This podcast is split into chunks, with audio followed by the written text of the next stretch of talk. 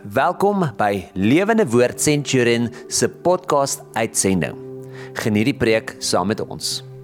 Here baie dankie vir die voorreg wat ons het om U naam te mag aanbid en U te kan vereer en te verheerlik. Here, dis waaroor kerk gaan. Is die verheerliking van die naam bo alle name, Jesus Christus. Ons eer U Jesus. Amen.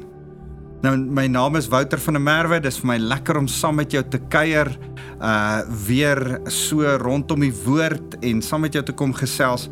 Uh ek is van Lewende Woord Centurion en uh ek wil vir jou uitnooi. Ons is uh in die middel van ons sending maand. Dis ons is so opgewonde dat die Here vir ons 'n bietjie eenmal 'n jaar laat buitentoe kyk. Wel ek glo elke kerk moet gereeld buitentoe kyk, maar eenmal 'n maand in ons prediking kom ons as pres eh, buitentoe fokus en en intentioneel 'n bietjie kyk uh na die verlore wêreld daar buite. So ek ek wil begin deur vir jou te vertel wat ek hierdie Sondag met die kerk gaan doen. As jy nou hierna luister, is dit wat ek Sondag uh met die kerk gaan doen. Ek gaan uh in na die kerk toe kom uh, met 'n met 'n 'n speelietjie wat ek met hulle gaan speel. So Ehm um, jy moet nou maar jou verbeelding gebruik want ek en jy is ver van mekaar af en jy sit nou nie voor my nie. So kan dit met jou doen nie, maar maar ek gaan jou nou vertel en jy gaan dit nou hoor wat ek nou met die gemeente gaan doen. Ek gaan almal hulle oë laat toemaak en ons gaan al die ligte in ons auditorium afsit en dan sit stik donker. Jy kan niks voor jou sien nie.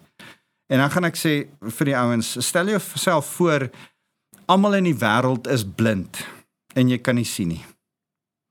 Maar jy het die mag dat as iemand jou aanraak wat kan sien dan kan jy weer sien. En dan gaan ek uh na iemand toe gaan en en sê uh, die speletjie gaan so werk. Almal moet hulle oë nog steeds toe hou. Ek dink ek moet hulle hulle hulle maskers oor hulle oë laat trek en nie oor hulle monde nie.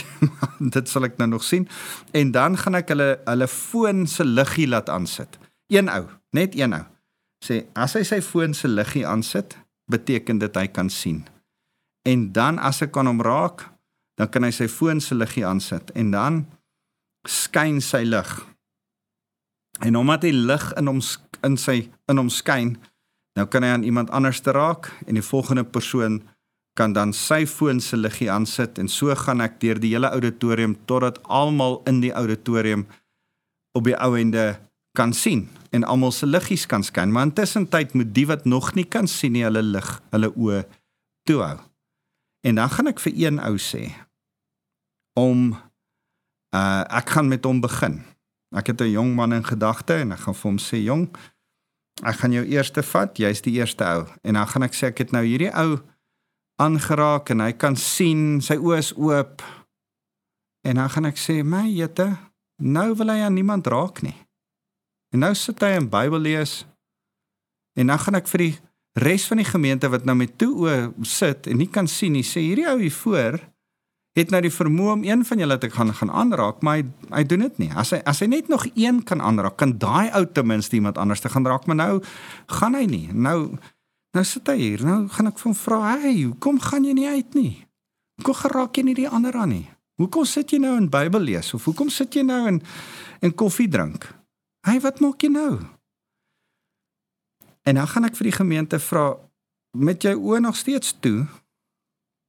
Wat se emosie ontlok dit by jou? Hoe voel jy oor hierdie ou wat nou kan sien? Jy kan nog nie sien nie. Jou oë is toe. Maar hy kan sien en hy kom jou nie aanraak nie. Sy liggie skyn nog nie. Jou liggie skyn nog nie, syne skyn al. Hoekom? Hoe voel dit? Hy kan jou eintlik net aansit maar maar hy kom nog nie na jou toe nie. Hoe voel jy? Nou gaan ek laat hulle 'n paar emosies roep. Wat wat sou jy sê? Daar waar jy nou na my luister. Wat sal jy dink van so 'n ou wat nie na jou toe wil kom? Sê nou maar jy's blind en jy weet as hierdie ou jou net aanraak, kan jy sien. En hierdie ou wil jou nie aanraak nie. As 'n blinde, wat sal jy vir hierdie persoon sê? Stel jouself, gebruik jou verbeelding. Maak miskien gou toe jou oë. En dink net daaraan. Wat sou jy sê vir so 'n persoon as jy weet sy aanraking, sy daar wees by jou en aan jou vat kan jou dadelik laat sien maar hy wil nie. Is miskien nie nou lus nie.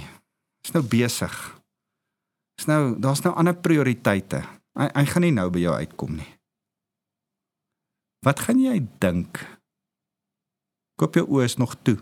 As jy hieraan dink. Wat wat gaan jy dink? Hoe gaan jy voel? vir so 'n persoon gaan daar 'n bietjie woede wees, bietjie hartseer, bietjie teleurstelling, bietjie frustrasie in jou hart. Jy sien, ek gaan dan hierdie ou laat gaan en sê, "Goed, raak aan so twee of drie mense nie gehoor en dan moet hulle hulle selfoonliggies aansit en dan gaan dit so op die ou einde gaan almal hulle ligte aansit. Ek gaan so blok as prins donker hou want ek wil graag praat oor die feit Johannes 9 vers 5 waar Jesus sê ek is die lig vir die wêreld. Ag, dis so mooi. Jesus is ons lig. Hy sê ek is die lig vir die wêreld. Psalm 36 vers 10 sê in u lig sien ons die lig. Uh, Jesaja 60 vers 1 uh in Engels sê dit so arise and shine for your light has come. En praat dit eintlik van Jesus.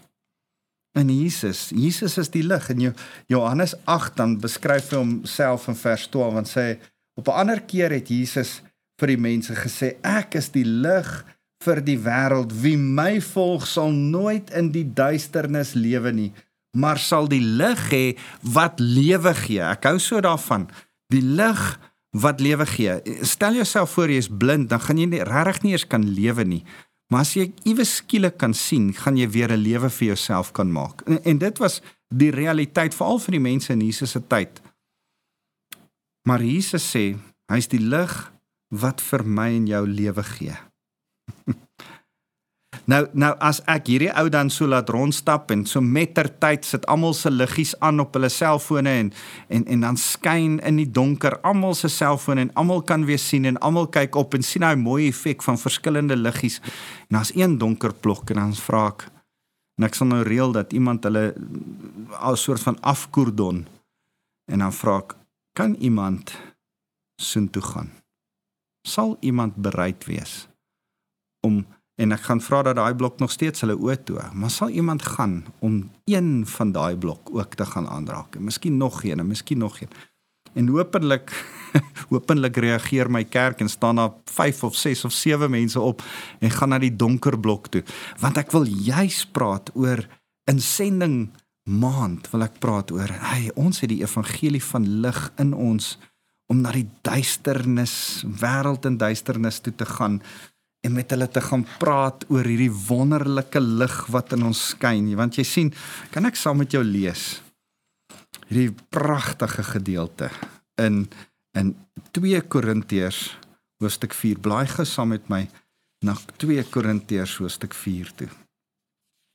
2 Korintiërs hoofstuk 3 eindig met die lig wat binne in as as as Moses uh, in die tent van ontmoeting was, het hy so geskyn dat hy 'n sluier moes dra.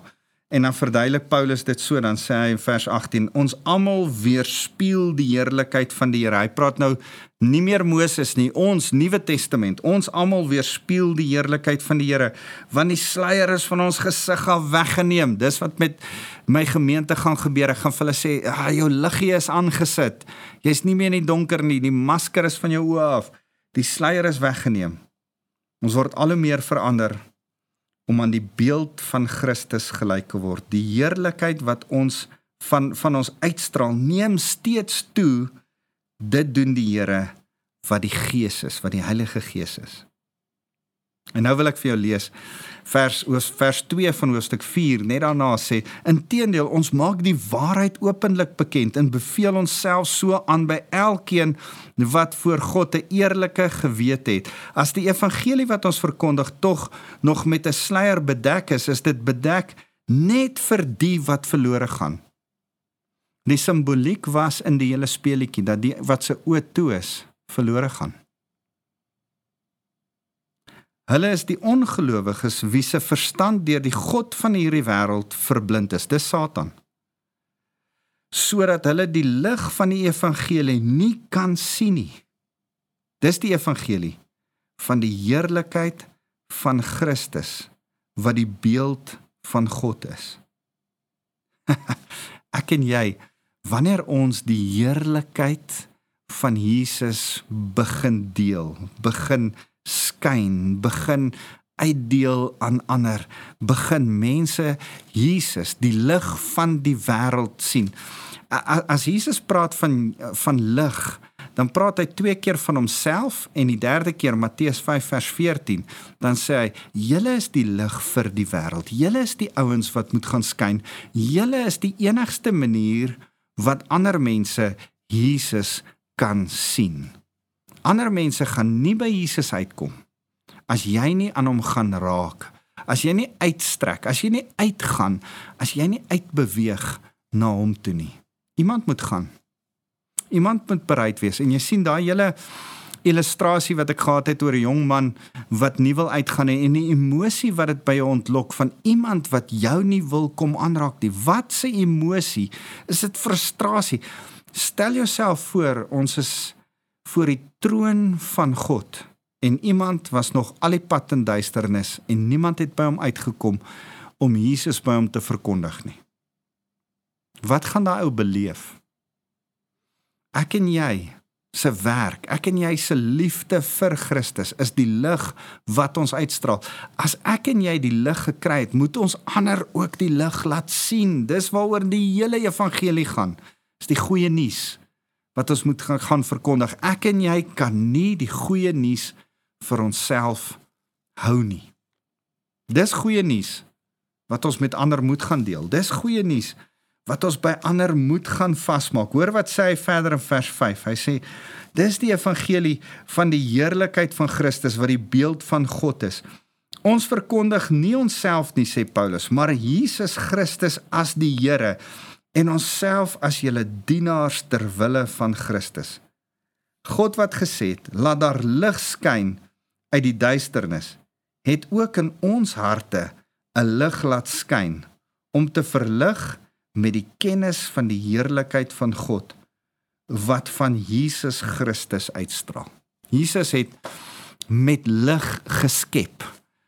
Uh, Vader God het gesê laat daar lig wees in die skepping begin. Hy het Jesus sy lig laat skyn op aarde en nou laat hy Jesus se lig in my en jou se lewe skyn en ons het 'n openbaringskennis. Ek sê altyd ehm um, as jy die as jy die Bybel lees, dan lees jy die Bybel met die bril van die Heilige Gees, Christus se Gees in jou sodat hierdie woord vir jou lewendig kan word. Andersins is dit 'n moeilike boek om te verstaan. Maar maar ek wil vandag vir jou sê, miskien is dit meer so dat hierdie boek donker is en is soos om 'n boek in die donker te probeer lees. Nou dat ek ouer word, begin my oë nie meer so goed raak nie en om in donker te lees raak al hoe slegter vir my en en en om 'n om 'n flitsliggie aan te sit sodat hy kan skyn op die woord sodat die woord 'n openbaring kennis in jou hart kan word. Dis wat ons nodig het. Jesus moet begin leef in ons harte. Dis die lig wat skyn in ons. Hy het ook in ons harte 'n lig laat skyn om ons te verlig met die kennis van die heerlikheid van God wat wat van Christus uitstraal. Nou sê vers 7: Ons wat hierdie skat in ons het, hierdie wat s'ie skat? Die lig, die heerlikheid van Jesus in ons. Dis die skat, die die wonderlike ewig ewige lewe, wonderlike uh onmeetbare skat van genade van Jesus Christus in ons. Ons wat hierdie skat in ons het, is maar net eintlik kleipotte wat maklik breek. Die krag wat alles oortref, kom dus van God, nie van ons af nie. En en en en die beeld wat Paulus hier skets is, hey, ek en jy is net gewone mense. Ons het foute. Ons het blyn gewone liggame uh wat feilbaar is, wat eendag nog doodgaan, maar in ons dra ons ewige lewe. In ons dra ons die ewige lig. In ons dra ons die boodskap van verlossing van Jesus Christus. Wat 'n wonderlike voorreg. Hierdie boodskap kan nie net in hierdie kleipot bly nie. Hy moet uitgaan. Dit moet gaan verkondig word. Dit moet buitentoe gaan. Dis my en jou se taak. Dis wat ek en jy moet doen. So As ons aan hierdie hele oefening dink, is een Jesus is die lig. Ek en jy twee versprei die lig na die wêreld. Daarom, soos wat daai donker blok gaan wees en ek gaan dit as 'n illustrasie in die kerk gebruik, moet ek moet ons sê, hey, watter dele in die wêreld is vandag donker? Is dit miskien Indonesië of die Midde-Ooste of Indië of Rusland of China? Wie gaan vir daai mense wat in die duisternis is deur die god van hierdie wêreld soos wat Paulus dit in 2 Korintiërs hoofstuk 4 beskryf? Wie gaan vir hulle die lig aansit? Wie gaan na hulle toe? Jy sien ons het sendelinge en ek is so opgewonde om te sê ons het sendelinge van reg oor die wêreld wat ons as 'n gemeente ondersteun, finansiëel ondersteun, met gebed ondersteun. Ek wil vir jou sê as jy jy wat 'n wedergebore Christen is, as jy nie in die sendingveld is nie, dalk is daar een of twee van julle wat in die sendingveld vandag is en as jy my hoor, wil ek jou salueer. Ek wil vir jou sê, well done. Wonderlik ons as as medegelowiges in die kerk van Christus saam met jou eer jou vir die werk wat jy doen. Dankie dat jy die een is wat ander gaan aanraak is, geaanraak het. Dankie dat jy met jou liggie na die donker toe gestap het en ander se lig gaan aanskakel het vir hulle. Maar as jy hier saam met my in Suid-Afrika gelowige is, wil ek jou uitdag, ken jy sendelinge? Bid jy vir 'n sendeling? M Miskien meer as een, maar begin ten minste net met een. Een sendeling. Ek het die voorreg om gereeld met sendelinge te gesels, te kuier, hulle te ondersteun op 'n weeklikse basis van hulle te bemoedig en aan te moedig, van hulle finansiëel te ondersteun. En en en ek wil vir jou sê, dit maak my lewe ryker om te sien hoe ander ouens in die donker donker dieptes of dit nou Noord-Afrika is of daar waar daar die evangelie nog nie eers in 'n taal, 'n Bybel nog nie eers in 'n taal is nie, gaan sit hulle die Bybel in 'n ongeskrewe taal. Ag, oh, dis dis iets wonderlik om deel van so 'n projek te wees. Of dit nou in die Midde-Ooste tussen in 'n moslemland is of die Verre Ooste waar gesinne hulle hele lewe kom neerlê in 'n gemeenskap en kom dien daar sodat mense wat in duisternis is lig kan ervaar. Of dit nou in Rusland is waar ek vriende het met wie ek gereeld gesels waar hulle vir jare lank, oor die 20 jaar lank al bly. Man, ek kan vir julle stories en stories vertel van mense met guts. Mense met moed. Mense wat hulle lewe kom neer lê. Mense Afrikaanse mense soos ek en jy. ek wens ek kan vir julle uh, die Stroewigs en die Norkees en die uh deprees. Ouens wat wat ek kan dink en ek wil nie te veel name noem nie en ek wil hulle nie ontbloot nie, maar ek wil vir jou kom sê Afrikaanse mense soos ek en jy wat oor die wêreld heen versprei is om die evangelie daar in die donker plekke te gaan versprei. En party plekke is lig, maar daar kort nog lig. Nog mense wat lig bring in in donker dele van die lig plekke. En ek wil vir jou sê gaan en wees betrokke by hierdie mense. As jy Jesus roep ons om te gaan. Uh die die groot sendingvers is altyd 2 uh, uh, uh, uh Matteus 28 vers 19 en 20 wat sê gaan in die wêreld en gaan verkondig die evangelie aan al die nasies. En ek en jy moet definitief die evangelie aan al die nasies verkondig. Dis wat Jesaja 60 vers 1 sê is uh, laat sy lig skyn vir alle volke. En en en as ons dit vir mekaar sê, dan moet ons sê as jy nie in ander volke betrokke is nie, bid ten minste vir iemand wat die sending gaan doen in 'n volk waar daar duisternis is. Ondersteun hulle miskien finansiëel. Weet wat aan hulle aangaan. Dit maak jou gelowige lewe soveel ryker as jy deel is van 'n sendeling. So kan ek jou aanraai word betrokke ergens op een of ander manier by 'n sendeling in die buitelandse sendingveld. Ek, ek wil jou uitdaag vandag. Ek besef ek daag jou dalk ver uit. Dalk is dit het jy uh, teologiese probleme of of of kulturele probleme en sê man ek wil nie 'n sendeling ondersteun nie, kan jy net begin dink aan hulle? Net begin bid vir hulle. Wil jy in jou gesin nie net dalk vir hulle begin bid nie? So, dis waaroor ek jou vandag wil wil aanraai. As Jesus die lig is en hy sê ons moet die lig versprei, kan jy bid vir die wat ook die lig versprei. En die derde ding is, sal jy dan ook die lig versprei by jou werk, onder jou familie. Dalk is daar een van jou kleinkinders wat se lig nog nie aangeskakel is nie. Kan nie er die lig in die erdekruik pot wat jy is skyn deur jou sodat jou kleinkind dit kan raak sien, sodat jou persoon wat in jou tuin werk dit kan raak sien. Dis dalk tyd om met jou tuinwerker oor Jesus Christus te gaan praat. Dis dalk tyd om hierdie persoon by jou werk wat jy al vermy vir baie lank want jy weet hy's nie 'n Christen nie. Dis dalk tyd om vir hom te begin bid en om in liefde van Jesus te vertel.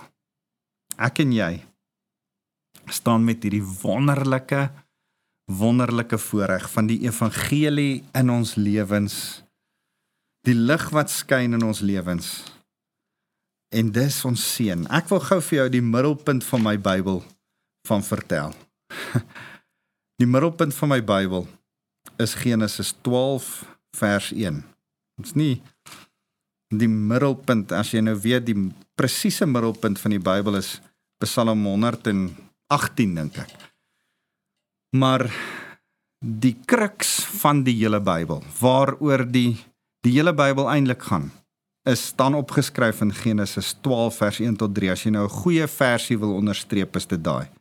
En ek gaan dit vir jou lees. Die Here het vir Abraham gesê: "Trek uit jou land uit, weg van jou mense en jou familie, na die land toe wat ek vir jou sal aanwys. Gaan, met ander woorde, gaan. Ons is nie gemaak om in ons gemaklikheid te bly nie. Die Here wil ons eintlik altyd bietjie skuif eind van waar ons gemaklik is na waar ons uitgedaag word vers 2 Ek sal jou 'n groot nasie maak. Ek sal jou seën en jou 'n man van groot betekenis maak. En jy moet tot 'n seën wees. Ek sal seën wie jou seën en hom vervloek wat jou vervloek. In jou sal al die volke van die aarde geseënd wees. Daar is die hele evangelie opgesom in 3 verse. Want jy sien Jesus Christus kom daag in my en jou uit om te skuif van ons ou lewe na 'n nuwe lewe.